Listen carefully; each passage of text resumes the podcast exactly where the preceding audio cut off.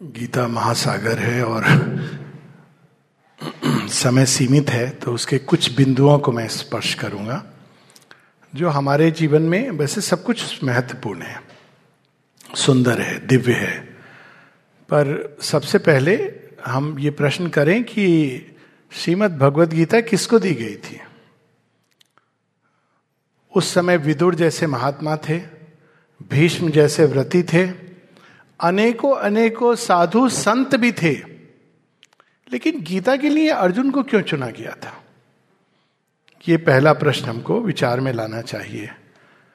अर्जुन के अंदर कुछ अद्भुत बातें हैं, और अगर हम अपने अंदर वो चीज़ें बड़े आराम से हम कल्टीवेट कर सकते हैं अपने अंदर तो हम गीता को पाने के अधिकारी होते हैं।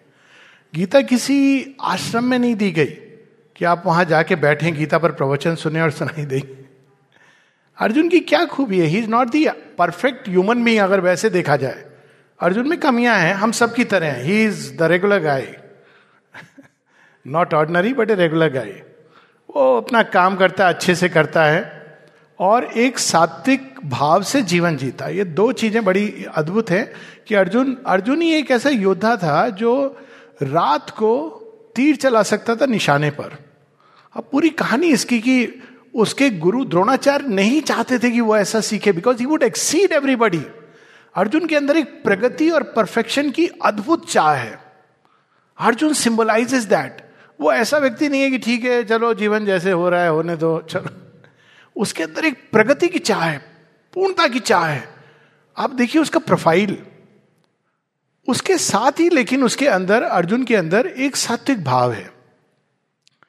वो इस तरह का व्यक्ति नहीं है, वो कहता है कि मेरे को सब चीज़ों के सब उत्तर मालूम है। ऐसा नहीं है।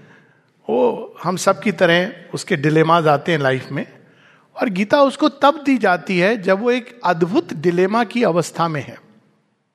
आमतौर पर जब हम कर्म का चुनाव करते हैं, प्रारंभ वहाँ से होता है कि मैं क्या करूँ? बड़ी सिंपल सी चीज़ है हम सबके अंदर। कैसे करूँ? ये बात की बात है। वो इट कम्स लेटर मैं क्या करूँ? Life is full of choices मैं ये करूँ या वो करूँ? ऐसे रहूँ कि वैसे रहूँ? कर्म करूँ कि नहीं करूँ? तो पहली चीज़ तो गीता स्पष्ट कर देती, कर्म नहीं करना भी चुनाव है।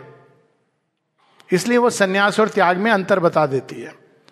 If you don't act it is a choice you are making इस चुनाव के भी परिणाम होंगे। तो ठीक है, लेकिन मैं कैसे चुनाव करूँ? अब अब अर्जुन की डिलेमा देखिए। एक सात्विक व्यक्ति के डिलेमा है। दो प्रकार से हम चुनाव करते हैं, एक तो डिजायर्ड सेल्फ से। अरे, मेरा मन कर रहा है, मैं ये काम करूँगा।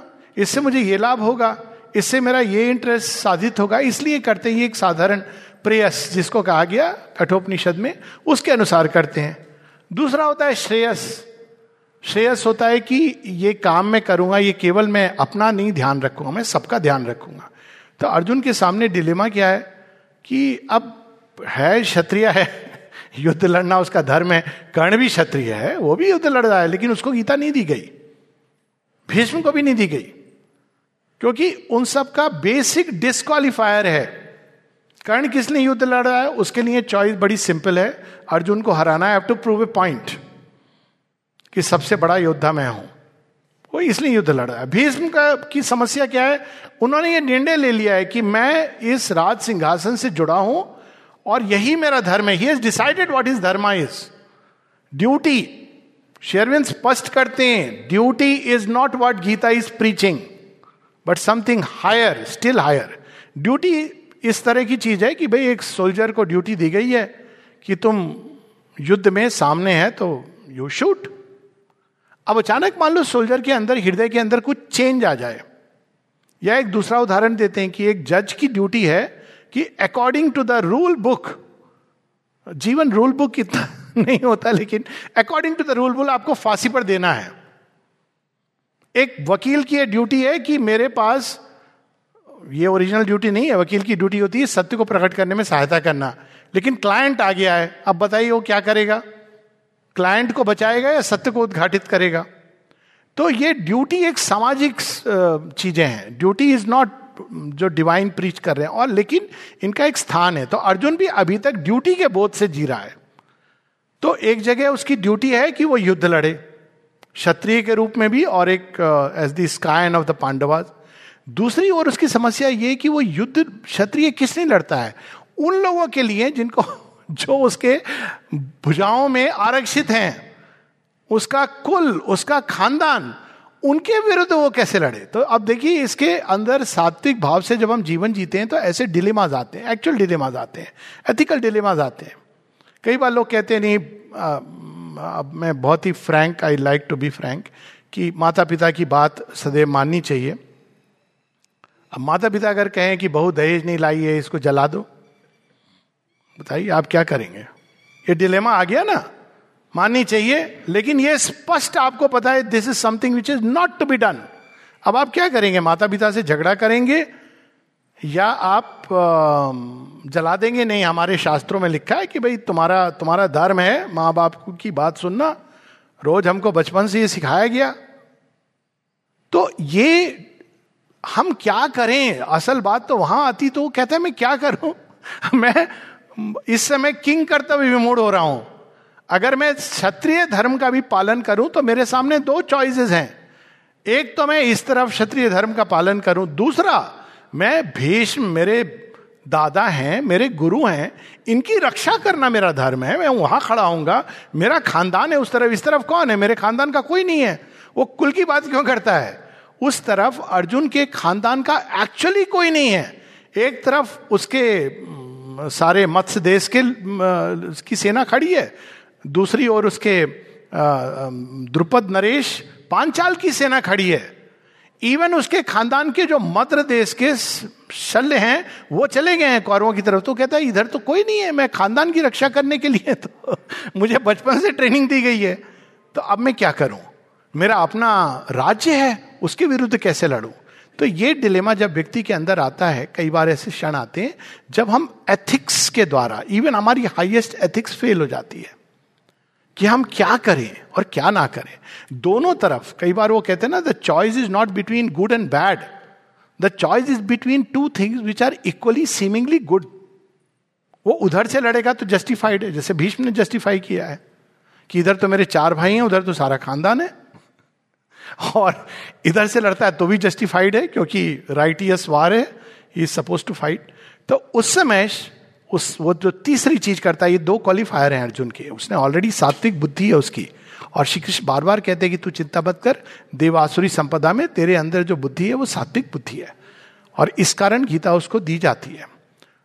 तीसरी चीज़ जो अर्जुन करता है, और ये प्रश्न जो कई लोगों का कि कृष्ण अब नहीं है। अरे शेयरविंद को पूछें, कृष्ण नहीं है क्या? जेल में आके गीता देते हैं। तो तीसरी चीज़ जो अर्जुन करता है वो अद्भुत चीज़ है। और गीता के लिए अक्सर हम लोग सुनते हैं आप ऐसे पढ़ो वैसे करो इसको देखो श्लोकों का अध्ययन करो शब्दों से समझो। अरे गीता किसने दी है? श्री कृष्ण ने दी है। मैं अक्सर मैंने ऑडियंस से भी आजकल वो केबीसी में आता है ना audience poll if I take an audience poll right now, raise hands who say Krishna is dead. Put the hand on the heart and say Krishna is dead देखिए कितनी पीड़ा होगी, नहीं कह पाएँगे। हिस्टोरियन तो बताते हैं, साढ़े चार हज़ार वर्ष पूर्व कृष्णा इज़ नो मोर बताते भी हैं कैसे उनकी मृत्यु हुई, लिखा हुआ है, लेकिन आप कहिए कृष्णा इज़ डेड आप कहेंगे यार, कुछ तो गलत है। हिस्टोरियन अपनी जगह सही है। क्यों? क्योंकि कृष्ण कौन है? गीता में स्वयं बता रहे हैं।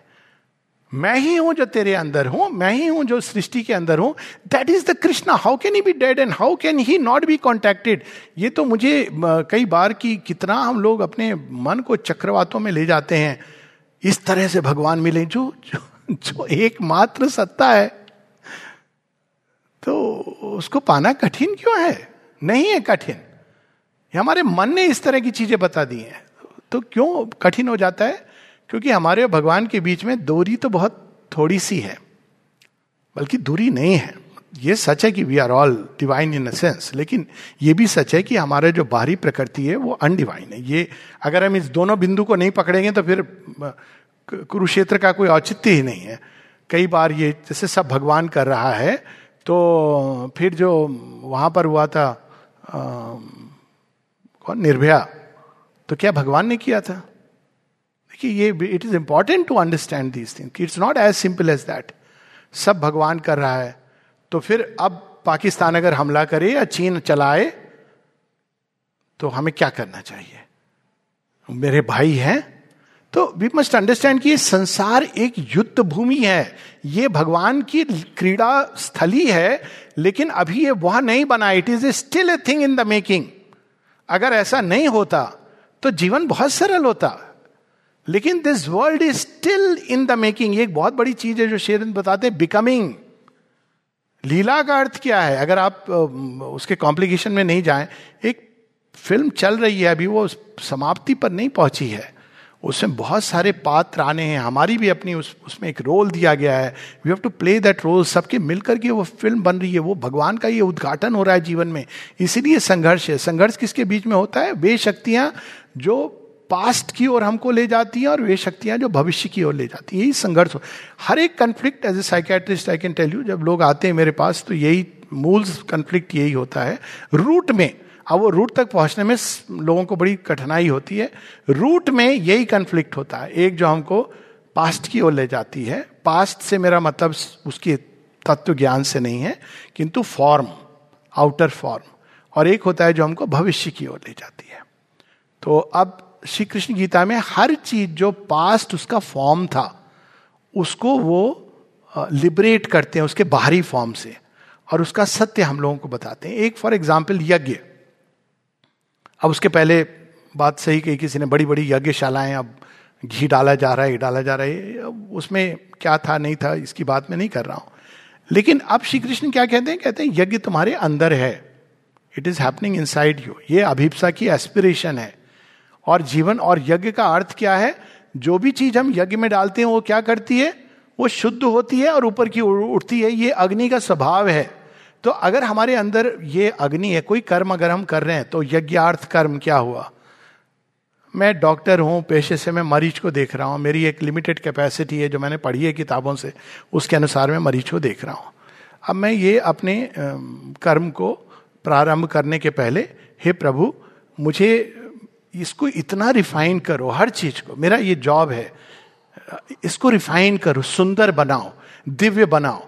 तो अब क्या होता है कि जब मैं इस भाव से कर्म करता हूँ तो अपने आप वो जो चीज़ें आवश्यक है मुझे उस कर्म के लिए, बड़ी सुंदर एक बात आती गीता में, योगा कर्मशु कौशलम शेयरविंद इसका बड़ा सुंदर इंटरप्रिटेशन देते हैं।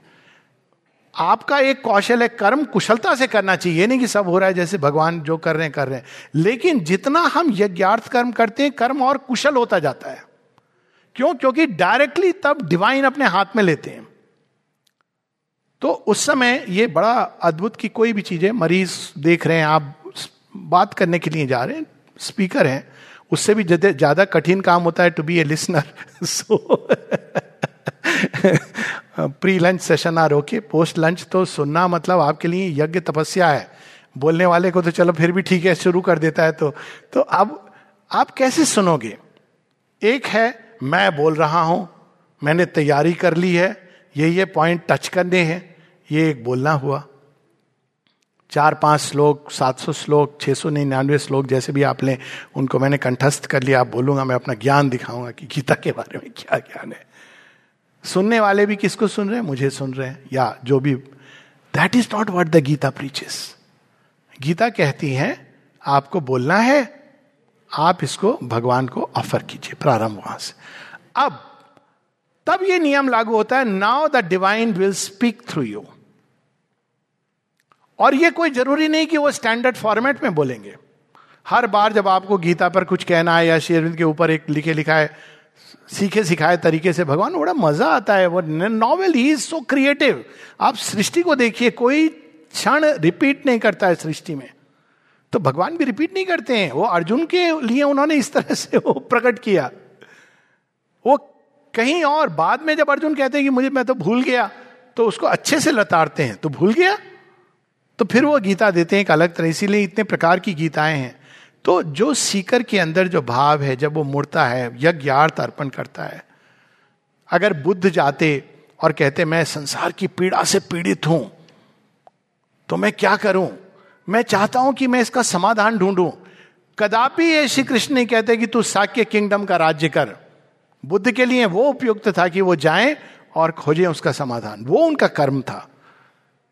तो अब जब अर्जुन के अंदर ये बड़ा सुंदर भाव आता है, यज्ञ के रूप में जब कर्म करते हैं हम तो हमारे अंदर वो कर्म भी रिफाइंड होता है, हमारे यंत्र उपकरण, ये सारी चीज़ों के ऊपर एक नई छाप पड़ती है। Divine takes hold of our consciousness listener भी, हम फला को सुनने आए, इसको, वो ठीक है, वो एक बाहर का। बट अगर हम इस भाव से जीवन जिए, बच्चा कुछ कह रहा है तो देखिए लिसनर का कितना बड़ा डिफरेंस हो जाता है कैसे? एक तो होता है लिसनर का भाव, मैं जानता हूँ, बच्चा, तू मुझे सिखाएगा? दूसरा है कभी कभी बच्चे के मुख से भगवान वो कह जाते हैं, जो बड़े बड़े नहीं कह जाते, कह सकते। बच्चे ही है जो कह देता है, सम्राट, कपड़े नहीं पहने आपने? और यदि बच्चा नहीं कहता है तो वाइफ कह देती हैं हस्बैंड तो अभी कहने से घबराते हैं। तो देखिए, अगर हम ऐसे देखें कि कौन कह रहा है, ये नहीं कि वो कह रही है या वो कह रहा है अहंकार कहा था अच्छा तुमको मालूम है ज़्यादा? हमने इतना बड़ा पढ़ाई लिखाई की नहीं। क्या पता कि वह सही कह रही है, वह कह रही है जो कोई आपसे नहीं कह सकता है, क्योंकि वही कह सकती है। देखिए, उसके पीछे प्रेम, देखिए हाउ थिंग्स चेंज जब कोई एक उदाहरण ले रहा हूँ दैनिक जीवन की। वाइफ ने क्रिटिसाइज किया। हर किसी के सुधरने के लिए भगवान उसकी विवाह करा के वाइफ ने क्रिटिसाइज किया। अब लोग कहे, क्या तुम तो हमेशा मुझे क्रिटिसाइज करती रहती नहीं, भगवान ने आपको सुधारने के लिए एक शिक्षक आपके साथ अब जब गीता की, जब आप योग निष्ठ होते हो तो आपकी चेतना बदलती है। तो आप क्या देखते हो? देखते हो कि बात ये नहीं कि कौन कह रहा है। लेकिन वो जो कह रहा है उसमें सच्चाई है कि नहीं? अगर वो कह रही हैं कि आप तो बस अपने अहंकार में लगे रहते हो। See she may be right और उसके पीछे प्रेम और कॉन्फिडेंस देखिए। उसको पता है, मैं कह दूँगी, कोई बात नहीं है। He will still love me अब जब ऐसे हम जीवन को समझेंगे तो हमारे संबंध कितने सुधर जाएँगे। It is God who speaks through a child it's God who speaks through husband wife parents माता जी ने बड़ा सुंदर इसका वो कहा कि जब कोई तो इसीलिए तो अब देखिए श्री कृष्ण अर्जुन को कैसे प्रारंभ करते हैं? वो ये नहीं कहते, अर्जुन, बैठ जा तो पहले ध्यान कर, ऐसे तो पालथी मार के बैठ, कमर तेरी सीधी है कि नहीं, ये मुद्रा है। कुछ नहीं, प्रारंभ कहाँ से होता है गीता का? प्रारंभ है प्रचंड, दौर्बल्य, कैसा है? ये ये तुझे शोभा नहीं देता है, कोई और व्यक्ति हो। अर्जुन जैसा योद्धा लेकिन यहाँ पे क्या चीज़ आती है जो अर्जुन के अंदर है, जो हमें डेवलप करनी trust in the divine Krishna कह रहे हैं, सही कह रहे होंगे। वो रुकता नहीं है, घबरा नहीं जाता है कि हो गया आपका ज्ञान, मुझे तीर चलाना है, मैं चला लूँगा। यही चाहते हो ना आप? प्लीज़ और मुझे डांटो मत। Read the Gita how he scolds him Arjun के मतलब अंदर, पहले तो उसके गात शिथिल हो रहे थे। अब उसकी आत्मा काँप जाती कि मैं करने क्या जा रहा था? संन्यास ले रहा था, अच्छे ही तो कर रहा था मैं। इन्होंने तो मुझे इतना डांट दिया, डपट दिया। तो ट्रस्ट इन द डिवाइन और इस ट्रस्ट से क्या चीज़ डेवलप होती है? Surrender to the divine Gita क्यों दी गई? अर्जुन को। युधिष्ठिर को क्यों नहीं दी गई? युधिष्ठिर आई एम राइटियस बस, बात खत्म होगी युधिष्ठिर के अंदर कोई जिज्ञासा नहीं है। ऐसे लोग मुझसे मिले, भैया, हम अपना कर्म करते हैं, जो हमारी ड्यूटी हम सही भाव से करते हैं तो मुझे गीता का ही कर्म योग हम कर रहे हैं। अच्छा भाई, बहुत अच्छी बात है। फिर ऐसे लोग भी हैं जो भीष्म जैसे हैं। भाई देखिए, हमारा ये जॉब डिस्क्रिप्शन है, हम जॉब कर रहे हैं। मेरा जो काम दिया गया है डेस्टिनी ने दिया है कि भाई मुझे राज्य की रक्षा करनी, मैं कर रहा हूँ। गीता उनको भी नहीं मिली। द्रोणाचार्य उनको भी नहीं मिली। इन सबके पीछे कंसील्ड इगोइज्म है। कभी आपने देखा है कि भीष्म की बड़े उदाहरण पर मैं आऊँगा एनीवेज तो लेकिन अर्जुन के अंदर क्या भाव है? कि शिष्य हम साधी माम। आई डोंट नो ये कठिन होता है मनुष्य के लिए कहना। बहुत कठिन होता है। खासकर जब वो फ्लैटरर से गिरा हो। निंदक नियरे राखिए। यदि आपका जीवन सारे उन लोगों से गिरा है जो चाटुकार हैं तो समझिए कि भगवान ने अभी आपको दूर रखा अपने आप से। तो ना चाटुकार, ना निंदक, परंतु दिस भाव, ये भाव कि मैं नहीं जानता प्रभु। आई डोंट नो ये बहुत बड़ा इसके लिए साहस चाहिए करेज 25 साल के बाद हम सब ये मान लेते हैं कि हमको डिग्री मिल गई है। और डिग्री के साथ हमको और भी जो जो मिलता है, लोग आके बोलते हैं, कई बार, डॉक्टर साहब, आपने तो कमाल कर दिया। तो मैं कहता हूँ, ऐसे टेक्निकली भी मैंने नहीं किया। दवाई दवाई जिसने आविष्कार की, मैंने याद कर लिया अप्लाई कर लिया थोड़ा थोड़ा बहुत। तो ये कोई वैसे बहुत बड़ा काम नहीं है कि डॉक्टर साहब आपको, लेकिन देखिए क्या अंदर में क्या भाव उठता है। नहीं नहीं, हम तो कुछ नहीं, अंदर में आ रहा है। देखो, हम हैं कुछ, ये भगवान ये सब जानते हैं। तो जेन्युइननेस जब अर्जुन ये कहता है तो जेन्युइनली कह रहा है। और इसका प्रमाण क्या होता है कि अर्जुन बार बार प्रश्न करता है। वो चीज़ों के तह तक जाना चाहता है। हम लोग के अंदर एक तमस आ गया। ये बहुत अच्छी लगी मुझे आपकी बात। जब आपने प्रारंभ में कहा कि I don't know this is a wonderful state to be in and all of us all the time should live with this state हर क्षण ये अवस्था होनी चाहिए। I don't know you give me the knowledge क्योंकि ज्ञान अनंत है, उसका, उसकी सीमा कैसे हो सकती है? तो उस भाव से वह अप्रोच करता है और चीज़ों की तह तक जाना चाहिए। ये अर्जुन की अद्भुत बात है। श्री कृष्ण उसको भी यही कहा, बड़ा सिंपल आंसर दे दिया था। देख अर्जुन, तू इतना कॉम्प्लिकेट नहीं कर। वार शुरू होने वाला है।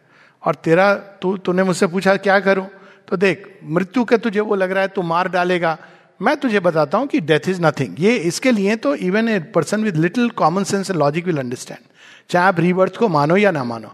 भारतवर्ष में जिसमें हम रीबर्थ को मानते हैं डेथ इज़ रियली नथिंग और लॉजिकली समझाते हैं कि यदि केवल मेटीरियल बॉडी ही सब कुछ है तो तू किस चीज़ का शोक कर रहा है?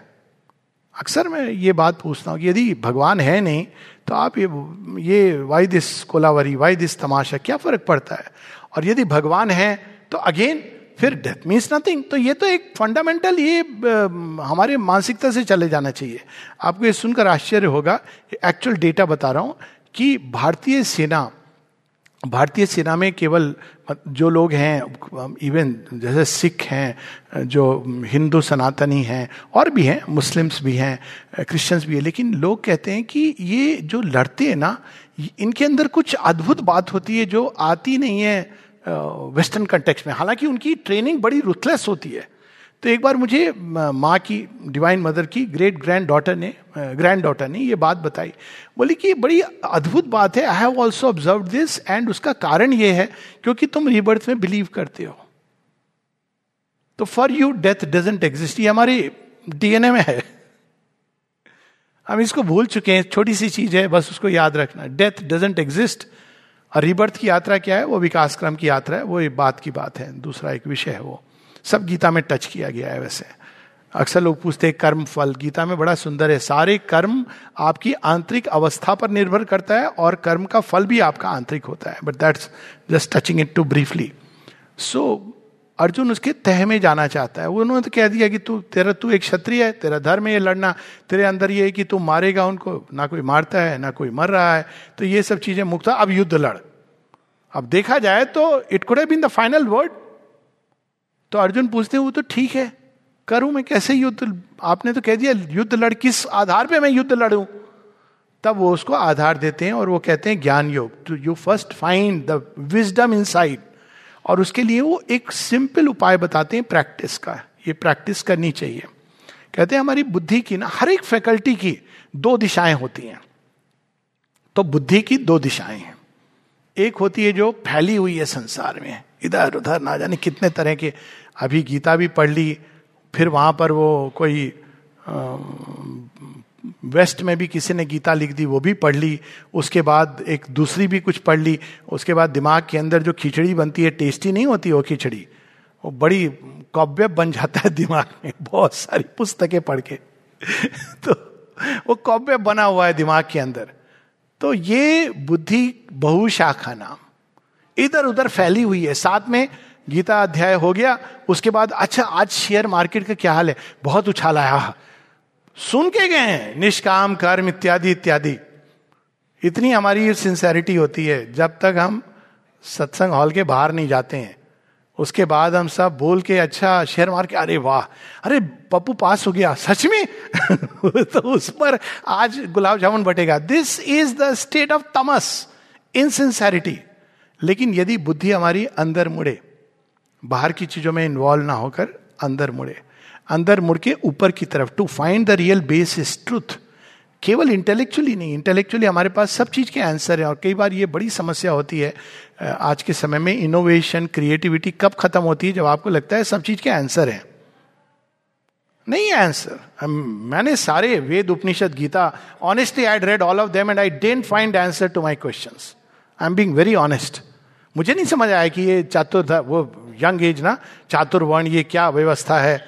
वाई वाई दिस फिर धीरे धीरे वो चीज़ प्रकट होती है। अगर हम उसको केवल एक बिलीफ सिस्टम के रूप में ले लेते हैं इट डजेंट वर्क सो कहते हैं, जब बुद्धि तुम्हारी अंदर मुड़ेगी, ऊपर की ओर मुड़ेगी तो तुम्हारे अंदर ज्ञान का प्रकाश आएगा। This the first step of Gita learn to separate yourself and find Krishna कहा है? अंदर है. He is the immanent divine क्यों नहीं मिलते? अरे खोजो तो। वो बेचारे तो कब से कह रहे मैं हूँ मैं हूँ। खोज किसको रहे बुआ, जीजा, नाती, ना जाने किसको किसको खोज रहे खोजेंगे तो हम मिलेंगे वो।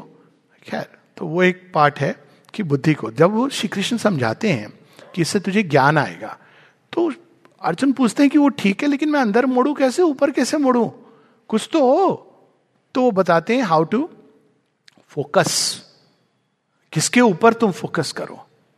नाम रूप का कितना बड़ा महत्व है। भगवान का नाम है, भगवान का रूप है अनेक अनेक रूप से।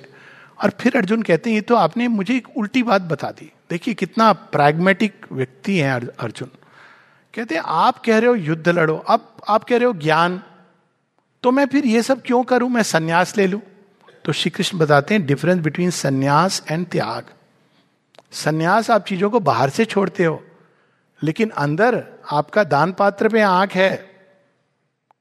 सन्यासी कपड़ा पहन लिया आपने, पर अरे हमको अमेरिका वालों ने नहीं बुलाया। I have seen people Bhagwat कथा के बाद एक बार ऐसी चाय के ऊपर हमारी चर्चा हो रही थी, एक मित्र लोग थे तो मुझे भागवत आई लव इट कोई भी बात होती रही, एक डेढ़ घंटे, दो घंटे गुजर गए। चाय के ऊपर हम चर्चा कर रहे थे, सब कुछ एक मित्र थे। तो वो कहते हैं कि आपने इस हमको बात बताई, ये तो हमने कहीं नहीं सुनी। तो मैंने कहा, आपने प्रयास नहीं नहीं, हम हर साल भागवत कथा कराते हैं, कोई ये बातें नहीं कहता। तो मैंने कहा, आप दक्षिणा कितनी देते हो, ये इस पर निर्भर करता है।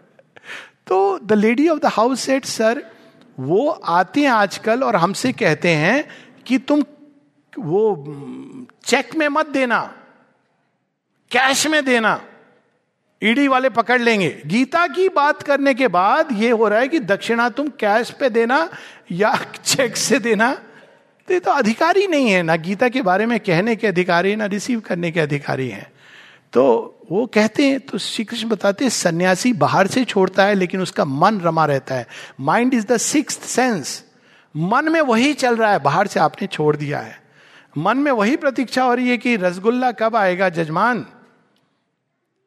अंदर से तो आपने कह दिया कि भाई, और कई बार कैसे छूटता है, डायबिटीज़ है, हम क्या करें? ये त्याग, ये छोड़ना छोड़ना नहीं होता है। मन ने पकड़ा हुआ है। रियल चीज़ जो रस ग्रहण करती है वो मन है नॉट द सेंसेस तो त्याग क्या होता है? बाहर से नहीं होता है। आपको बाहर से कुछ छोड़ने की ज़रूरत नहीं है। आप अंदर से चेंज करते हो अपने आप को। मन उसको नहीं पकड़ता है। मन रमा हुआ है। किसमें रमा हुआ है? श्री रामकृष्ण परमंश बड़ी सुंदर स्टोरी बताते थे। और कई स्टोरीज हैं। राजा जनक की है। वो जब आते हैं, जनक का बड़ा सुंदर आदर्श है। So I must take that story क्योंकि श्री अरविंद के फॉरिज्म में इमोटलाइज है। राजा जनक के दरबार में कौन आते हैं? सुखदेव। तुमको असल ज्ञान, परम ज्ञान चाहिए तो वहाँ मिलेगा। वो आते हैं। अब उनका भी आजकल की टेलीविज़न की मानसिकता, साधु कौन होता है? दाढ़ी होनी चाहिए।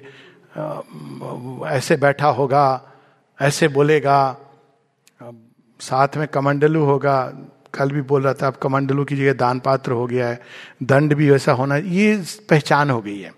गीता स्पष्ट करते हैं Shri Krishna none of this is a marker, कोई आउटर मार्कर नहीं है। मार्कर सारे अंदर हैं। तो जब जाते हैं सुखदेव, नारद के, की भी ये कहानी है same story let me use the word Narad, क्योंकि शेयरविंद ने नारद का वर्ड यूज़ किया, नारद को यूज़ नारद पहुँचते देखने को कहते ये कि ये तो राजा राज्य कर रहे इनसे मुझे ज्ञान लेने के लिए क्यों भेजा है? इनको क्या पता होगा? मैं बताऊँगा। तो वो तो जनक तो विधे there is a lineage of kings Janak एक नहीं है it's a lineage of raj तो वो जीवन मुक्त तो वो कहते हैं, नारद, आज विश्राम करो, थोड़ा कल बात करेंगे। तो विश्राम के लिए उनका अच्छा शयन कक्ष कक्ष। तो अरे, ये कैसे हो सकता है? इनसे ज्ञान लेने भेजा, इनका बिस्तर देखो, इतना मुलायम बिस्तर है। मैंने तो त्याग दिया है बिस्तर, में से सोया नहीं जा रहा इस पर। अब उनकी ये समस्या हो गई कि भाई, मुझे नींद नहीं आ रही है तो समता क्या होती है? समता होती है ये नहीं कि हम उसको छोड़ के चटाई पर सो रहे हैं। चटाई है तो चटाई भली और डलनप है तो डलनप भला। ये नहीं कि हमारे अंदर ये आकांक्षा, ये हो या वो हो।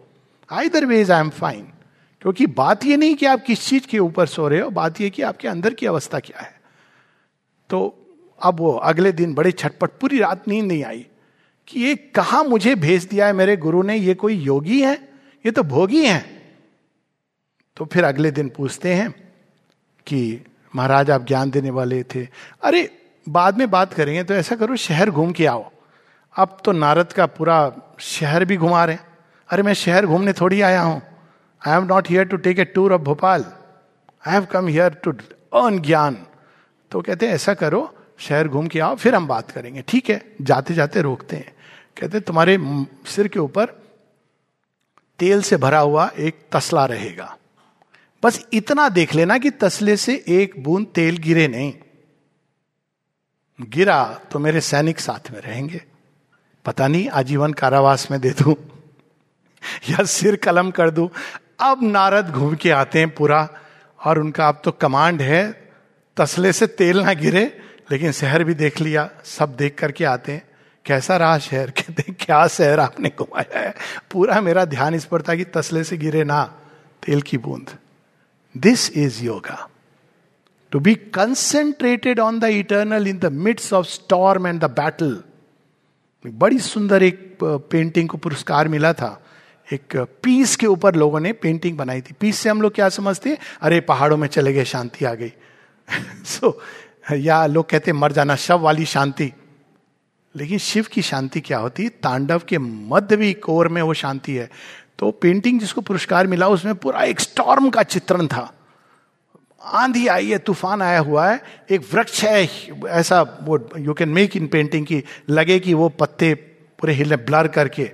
उसके बीच में एक चिड़िया चुपचाप बैठी हुई है। उसको एक ट्रस्ट है। दैट इज़ शांति पीस तो जब वो कब आती है? जब इस भाव से कि हम डिवाइन हमारे साथ हैं। तो श्री कृष्ण कहते हैं, अर्जुन, तू सन्यासी मत बन, त्यागी बन। त्याग एक आंतरिक अवस्था है। कहते, ओके गुड डील अब बताओ मैं क्या करूँ? कौन सा कर्म करूँ? क्योंकि मैं तो दोनों तरफ़ से युद्ध लड़ सकता हूँ। इससे मेरी समस्या का हल नहीं हुआ। अब वो उनको बताते हैं कर्म की गुत्थी।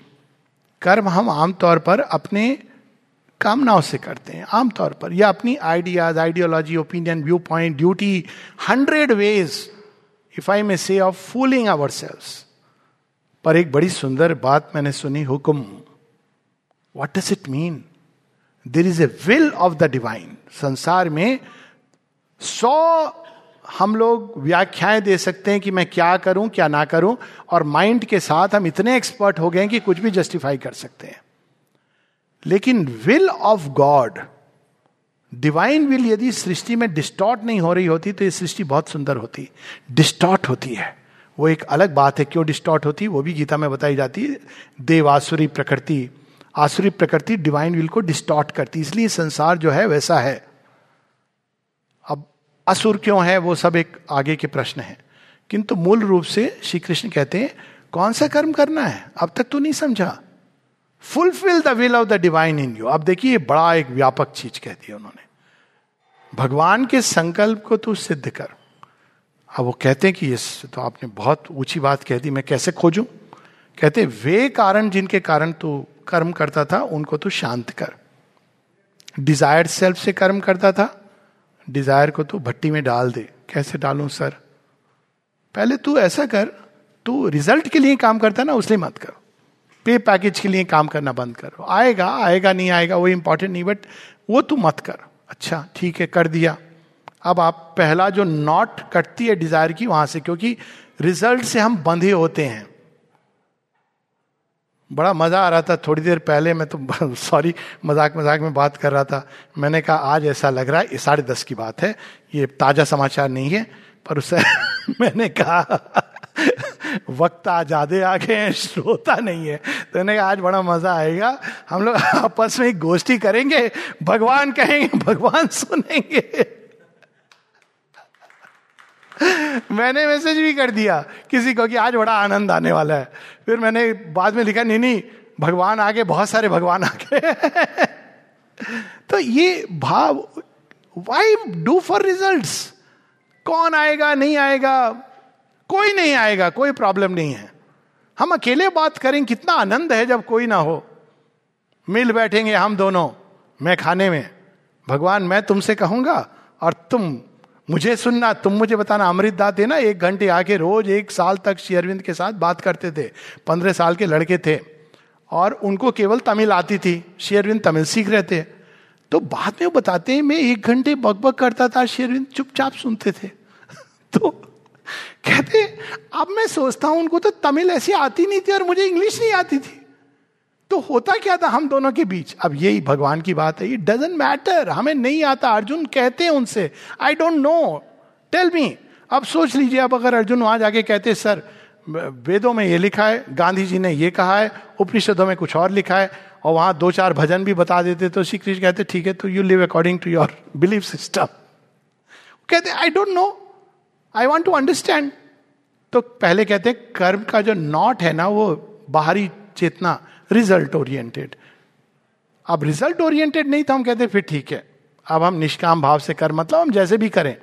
एक सज्जन थे, एक ब्रांच की बात है, सोसाइटी की, एक शेरविंद सोसाइटी की ब्रांच थी। चंदन के पेड़ थे। चंदन के पेड़ आपको पता है कि गवर्नमेंट के होते हैं। Nobody owns it even if it is on your land you cannot cut sandalwood tree they belong to government आपको उसके। हम लोग कार्यकर्ता थे, सुबह में आए देखे चंदन के पेड़ गायब हो गए। उन्होंने कहा, ये क्या हुआ? ज़्यादा नहीं थे चार पाँच थे। कहते, वो रात को लोग आए थे, काट के ले जा रहे थे। ना आपने कुछ कहा नहीं कहा नहीं, मैं दृष्टा का प्रैक्टिस कर रहा था, विटनेस कर रहा था। मैंने कहा, अरे मूर्ख, विटनेस ये थोड़ी करना था, विटनेस अपने अंदर की प्रतिक्रियाएँ को देखनी थी कि तुम्हारे अंदर भय आ रहा है या क्या आ रहा है। ये नहीं मतलब है कि हम कर्म अच्छे से नहीं करें। Work has to be done very well क्यों? क्योंकि वो सेवा है, वो पूजा है। कर्म हमारे अहंकार की तुष्टि का माध्यम नहीं है। वो भगवान की पूजा है, सेवा है। Work is the body prayer to the divine माता जी बताती हैं। तो वो बताते हैं कि कर्म अब तुम इस भाव से करो। कहते हैं अच्छा चलो, भाव भी मैंने सुधार लिया, लेकिन कौन सा करूँ? फिर भी आपने चॉइस की प्रॉब्लम नहीं सॉल्व की है मेरी। चलो मैं कर्म कर रहा हूँ, सेवा के भाव से करूँगा, बाहरी उससे नहीं करूँगा, अब कैसे चूज़ करो? तो वो फिर प्रारंभ करते हैं स्वधर्म स्वभाव। स्वभाव नियतम कर्म। हर किसी के अंदर एक भगवान की ओरिजिनल स्क्रिप्ट होती है। और चूँकि हम उसको डिनाई करते हैं, बहुत सफ़र करते हैं as a psychiatrist I see people are stifled inside क्योंकि वो अपना जीवन ही नहीं जी रहे हैं। वो अपने माता पिता का जीवन जी रहे हैं, अधिकांश लोग, या समाज का जीवन जी रहे हैं। उनकी अपनी स्क्रिप्ट क्या है? वॉट आर वी बॉन्ट टू डू हर व्यक्ति यहाँ तो लिखा भी है बाहर में। हर किसी के अंदर एक कोई चीज़ होती है, एक स्पार्क की तरह। लेकिन आपको उसको, वो spark plug has no meaning unless you kick start the scooter लेकिन वो इसके अनुसार, उसके अनुसार, समाज के अनुसार, इसमें पैसा ज़्यादा मिलेगा, उसमें ये ज़्यादा होगा, पापा को ये अच्छा लगेगा, मम्मी को ये अच्छा लगेगा। ये इससे नाम होगा तो we lose that real original script ये स्वधर्म क्या है? The original script of the divine within us it is ये जॉब डिस्क्रिप्शन नहीं है. जॉब कम्स फ्रॉम दैट कि कौन सा काम करके मेरा स्वधर्म बिल्कुल सही प्रकट होगा। अब उसमें वो चार वर्णों की, अब व्यवस्था की बात हुई है, कि कुछ लोग हैं जिनका knowledge oriented they like to know कुछ हैं जो ट्रुथ और जस्टिस के लिए, न्याय के लिए खड़े होते हैं। कुछ हैं जो उनके अंदर एक चीज़ों का एक लार्ज कॉमर्स ऑफ़ लाइफ और कुछ हैं जो फ़िज़िकल चीज़ों के साथ वो इन्वॉल्व होते हैं। ये उस प्रकार से we have to see inside और वो व्यवस्था, अंदर की व्यवस्था है उसको तोड़ा नहीं जा सकता। बाहर की व्यवस्था टूटी है और अच्छा हुआ है। क्योंकि हमने जन्म के अनुसार कि आप शर्मा जी हो तो ब्राह्मण हो, पांडे जी हो तो आप त्रिपुंडधारी बनो दैट्स नॉट द इशू हमारे अंदर में क्या स्वतः प्रेरणा है? Heredity played a role at some point of time but now there is no such काफ़ी मिक्सचर्स हो गए उसके अनुसार तो अपने, अब वहाँ बताते हैं तो एक क्षत्रिय है, तेरा स्वधर्म क्या है, और इस स्वधर्म को हम किस तरह से कर सकते हैं? तो कहते हैं ओके दिस इज़ क्लियर फिर भी मेरी प्रॉब्लम सॉल्व नहीं हुई। क्योंकि स्वधर्म मेरा क्षत्रिय का, अभी भी मैं इधर से लड़ सकता हूँ या उधर से लड़ सकता हूँ। तब वो बताते हैं लास्ट में सब ले जाके कहते हैं सर्व संकल्प सन्यासी। बड़ी इंटरेस्टिंग चीज़ है, इसका अभ्यास कि तब तक कर्म ना हो, जब तक हमारे अंदर दैवी प्रेरणा ना हो। कई बार लोग मुझे पूछते हैं कि आप यहाँ आ रहे हैं, वहाँ आ रहे अरे, आपने हमको बता दिया होता तो हम यहाँ भी टॉक अरेंज कर देते, वहाँ भी टॉक अरेंज कर देते। ऐसे नहीं I I will not do that या तो मेरे अंदर ऐसी प्रबल देवी प्रेरणा हो, या फिर I leave it how things will unfold it's not about giving talks and this and that तो वो अंदर से दैवी प्रेरणा या आदेश कुछ हो आई विल मैं एक मतलब ये तो एक पर्सनल एग्ज़ाम्पल है, सावित्री पे इतने सारे टॉक्स और बाकी सब। For months almost years I was hesitating कि मैं बोलूँ या ना बोलूँ। इतने सारे इंडिकेशन आए। स्वयं mother is telling me have to do this work ये नहीं कि भाई आपको बुला लिया हमको भी बुला लीजिए, हम भी कुछ बोल लेंगे नो वो सर्व संकल्प सन्यासी। तो जब हम सर्व संकल्प हमारे जो व्यक्तिगत जो होते हैं अंदर में डिजायर्स विल इम्पल्शंस जब हम उसको त्यागते हैं और प्रतीक्षा करते हैं। वो तब हो सकता है जब हम शांत है हमारा मन। डिज़ायर से इधर उधर एक्साइटमेंट इसमें नहीं होता है वो। ये भी कर लो, वो भी कर लो, सब जगह हाथ पाँव मार लो, नहीं। जब हम अंदर में शांत होते हैं, तब वो अंदर से एक प्रेरणा के रूप में प्रकट होता है। और तब वो कर्म हमको करना चाहिए। अगर वो नहीं कर रहे हैं तो शेरविंद बताते हैं कि ये संसार में इतना हार्म हुआ है उन लोगों के कारण। जिनको दैवी प्रेरणा हुई थी कर्म करने की, लेकिन उन्होंने दूसरा मार्ग चुना। क्योंकि गुड व्यक्ति क्या कहता है? नहीं, हम युद्ध नहीं लड़ेंगे। युद्ध लड़ना पाप है, अहिंसा परम धर्म बाद में जो बाकी चीज़ें हैं, उसको भूल गए। सोचिए। तो वो कहते संसार में बहुत हार्म हुआ है इस प्रवृत्ति के कारण। स्वधर्म है आपका ये। You have to do that and do it well तो कर्म की प्रेरणा हमारे अंदर स्वधर्म से हो वो हर एक व्यक्ति को स्टडी करना है या दैवी प्रेरणा के रूप में हो गुरु का आदेश हो कोई भी कई चीज़ें हो तरीका हो सकता है।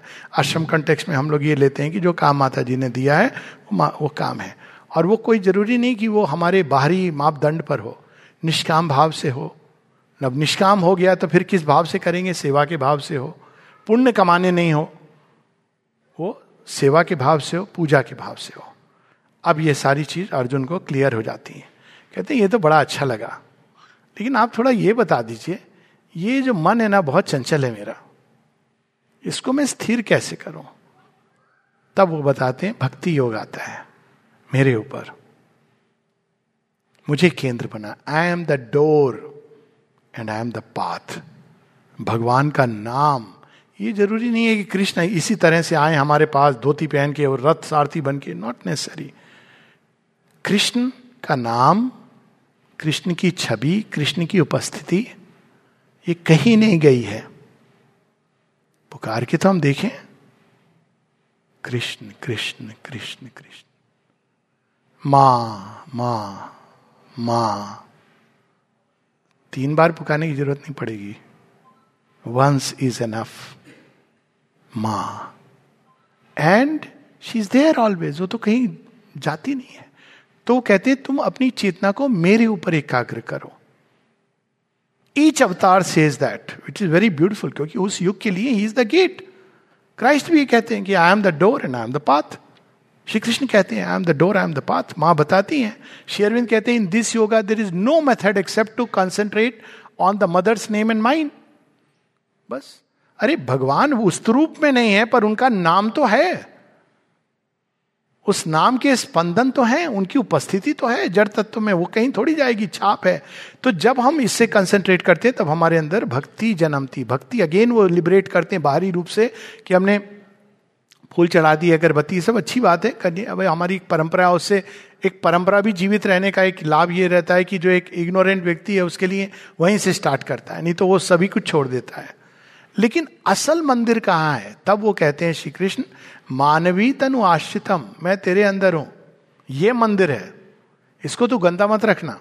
अब वहाँ शुरू होता है पूरा ज्ञान विज्ञान की अंदर मंदिर की सफ़ाई कैसे हो? वहाँ सारे क्रोधात, भवती सम्मोहा।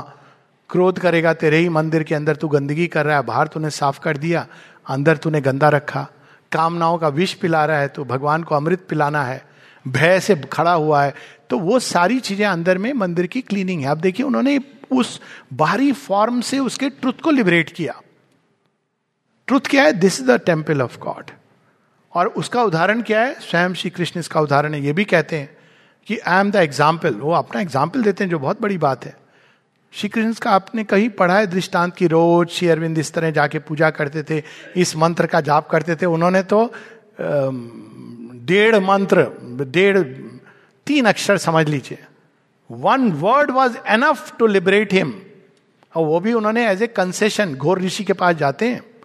और घोर ऋषि केवल उनको ये कहते हैं, अच्युतम, अक्षितम। वन हु नेवर फॉल्स अक्षितम वन हु इज़ लिमिटलेस क्षय नहीं होता जिसका। अब बस he realizes one word is enough उसके बाद हम कहीं नहीं पढ़ते हैं कि वो यहाँ जाते थे, वहाँ बैठते थे, ऐसे। ये ज्ञान वो हमको दे रहे हैं, जो लिबरेट करता है हमको सभी बाहरी चीज़ों से। लेकिन फोकस करता है जहाँ फोकस होना चाहिए। अब ये फ़र्स्ट सिक्स चैप्टर्स में गीता मोरोलेस कंप्लीट उसके बाद इलेबरेशन होता है, जब अर्जुन पूछते हैं कि अच्छा आप कौन हो? ऐसी बातें कर रहे हो, अब तक तो मैं आपको फ्रेंड समझता था। ये बड़ी अद्भुत बात है भगवत गीता की। This is to be understood by the very heart हम लोग भगवान के साथ कैसे संबंध समझते हैं? अरे गुरु जी हैं। प्रणाम करके उनको चढ़ावा दे दिया। वो भी गुरु जी को बड़ा मज़ा आ रहा है। बैठे ऊपर तख्त पर। क्या दूरी बना के रखी है कि उनके पास जाने में भी वो लग रहा है, भैया गुरु जी बुरा ना मान जाए। श्री कृष्ण क्या कहते हैं?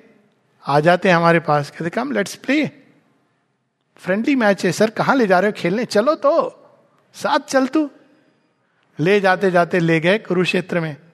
Come here we will play sir, ये कोई खेल है? हाँ मैं तो ऐसे ही खेल खेलता हूँ। तुझे मेरा साथ चाहिए तो चल खेल। ओके ये श्री कृष्ण के दो रूप हैं। हमने केवल उनके वृंदावन के रूप को पकड़ा। भारतवर्ष ने उनके चक्रधारी रूप को नहीं पकड़ा। आप देखेंगे नहीं ऐसे टेम्पल्स जहाँ पे श्री कृष्ण भगवत गीता का ज्ञान दे के चक्र चढ़ा।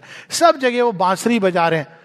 तो कहना पड़ता है, सर, बांसुरी तो बहुत मोहक है आपकी, लेकिन थोड़ा वो, चक्रधारी वाला रूप भी चाहिए। इस समय बहुत आवश्यकता है। तो वो बताते हैं कि मैं कौन हूँ? इतना लिबरेटिंग विजन है डिवाइन का कि आप उसको किसी आइडियोलॉजी किसी सीमित विश्वास, मत, मतांतर में कैद नहीं कर सकते हैं। और किस तरह से आते हैं? इतने अति विशाल as a friend of all creatures शेरविंद बताते हैं the master of man and is infinite lover he is close to our heart set be vision to see हम उनको कह के तो देखे, मुझसे दोस्ती करोगे? दुनिया भर की दोस्ती छोड़ दीजिए, देखिए दोस्त बन जाएँगे तो क्या बात होगी? फ्रेंड है। तो कहते हैं हाँ फ्रेंड बने हो हमारे। कहते हैं हाँ that's why I am divine मैं दूर नहीं रखता हूँ। तुम लोगों ने दूर कर दिया मुझे कहाँ तख्ते पर बैठा दिया है? कहीं तुमने एक कमरे में बंद कर दिया है, रात को लॉक लगा देते हो, वो भी सिंचो वाले, उसमें तुम रुपया, दो रुपया फेंक देते हो, ये मुझे थोड़ी चाहिए। मैं तो मनुष्य के हृदय में हूँ एज ए फ्रेंड सर, आपकी पूजा फिर कैसे करें हम? क्या चढ़ावा दें? क्या कहते हैं श्री कृष्ण पत्रम, पुष्पम, फलम, तोयम। तो श्रद्धा से ना, फूल भी ऑफ़र कर दे, पत्ता भी ऑफ़र कर दे, मैं स्वीकार करूँगा। ऐसा भगवान कहीं मिलेगा? जो ये भी नहीं कहता कि पाँच बार पूजा करनी है। कोई नियम नहीं। कृष्णा इज़ इटर्नल फ्रीडम कोई नियम नहीं। किसी कानून में बंधे नहीं है। बस इतना कि तुम मुझसे जुड़ते जाओ। जितना तुम स्मरण करोगे, जितना तुम मुझसे जुड़ोगे, उतना तुम लिबरेट होते जाओगे। बस नित्य स्मरण। उसके बाद युद्ध लड़ जाओ, कुछ ये कांस्टेंट अजपा जप अंदर में चलता रहे। तो ये श्री कृष्ण जब ये बताते हैं विश्व रूप तो अपने आप में एक बहुत विशाल कहा नहीं है, विभूति योग, इत्यादि इत्यादि। कर्म कर्म फल क्या है? कर्म फल इससे नहीं कि आपने बाहर से क्या दिया कर्म फल ये किस अवस्था से दिया? बड़ा दान दिया। देख रहे हैं कि भाई, लोगों ने देखा, हमने कितना दिया। इतने का चेक। उसके बाद लोग कहते हैं, हमारा नाम बस लिख देना, दीवार के ऊपर। तो आपने अपने अहंकार को दिया excuse me you have not given anything to the divine जो ये भगवान को देते हैं, वो ऐसे नहीं दिखते और कई बार तो बहुत मुझे आश्चर्य होता है कि लोग कर क्यों रहे हैं। अपना ही नाम खराब कर रहे हैं। बेंच के ऊपर लिखा होता है। इनके द्वारा दान दिया गया ये बेंच बनाने के लिए लोग बैठ के वहाँ पता नहीं क्या क्या कर रहे हैं। आप कुछ नहीं अपने पूर्वजों का तो सोचो। देना है तो दो। Give it to the divine he has noted it अगर आप ह्यूमन वैनिटी को दे रहे हो तो that gift has no meaning तो कहते हैं कि दान क्या होता है? किस अवस्था से? और तमस में दान दोगे तो मूर्ता बढ़ेगी, अंधता बढ़ेगी। ये नहीं कि आपका कुछ नहीं होगा, आपके अंदर और अंधता आएगी। रजोगुण से दान दोगे, हमने भाई इतना चढ़ावा दिया था। भगवान देख लेना, हमारे बच्चे का एग्ज़ाम आपको तो सब पता ही है। भगवान कहेंगे, दस हज़ार लोग कंपीट कर रहे हैं, छह हज़ार मेरे पास आ गए हैं, दो हज़ार मेरे ही दूसरे वो भगवान के पास आ गए हैं। मेहनत करने वाले पाँच है तो बता मैं इनको दू या उस मेहनती को दू? उनकी भी समस्या समझिए। ब्रूस ऑलमाइटी पिक्चर आई थी, उसका बड़ा एक भद्दा सा हिंदी अभ्रंश बना था but original picture was very beautiful ये नहीं है, सात्विक, सिखाए हुए तरीके से, पर सबसे बड़ा दान क्या होता है? किस अवस्था में हम कर सकते हैं। और उसमें अनेकों प्रकार के दान, द्रव्य, ज्ञान इत्यादि, वो एक पूरा विस्तार से बताते गुण, कर्म, विभाग, तमोगुण, ये तीन करेंट्स हैं जो हमारे अंदर फ्लो करते रहते हैं जीवन के। तमोगुण होता है, कहता है, अब डॉक्टर साहब, चुप हो जाइए, प्लीज़, एक घंटा हो गया है, नींद आ रही है, भूख लग रही है, ये हो गया। ये रजोगुण है वैसे। और रजोगुण के बाद आता है तमोगुण। अब बहुत अच्छी थी दाल बाटी अब इमीडिएटली मत बुलाइएगा। एक डेढ़ घंटे का रेस्ट हमको चाहिए विश्राम। और सत्य गुण नहीं नहीं, जाना है हमको। हमारा तो हम तो संयोजक है, हम कुछ नहीं कर सकते ये। सत्य गुण आ गया। सत्य गुण ड्यूटी के अनुसार चीज़ें करता है। लेकिन इन तीनों गुणों के परे एक हायर ट्रुथ है। उच्च चेतना का। और उस ओर श्री कृष्ण संकेत करते हैं। हम नॉर्मली इन तीन गुणों से बड़े बड़े होते हैं। हर चीज़ इतनी सुंदर साइंस है ये साइकोलॉजी में और हर चीज़ में इवन रोगों के लिए। तमोगुण प्रधान व्यक्ति यू इनवाइट रोग क्योंकि डिसइंटेग्रेटिव फोर्सेस काम करती हैं। कितने सारे तो ऐसे स्ट्रोक वगैरह early morning just you coming up from sleep heart attacks क्योंकि वो तमोगुण की अवस्था में व्यक्ति स्लिप हो जाता है।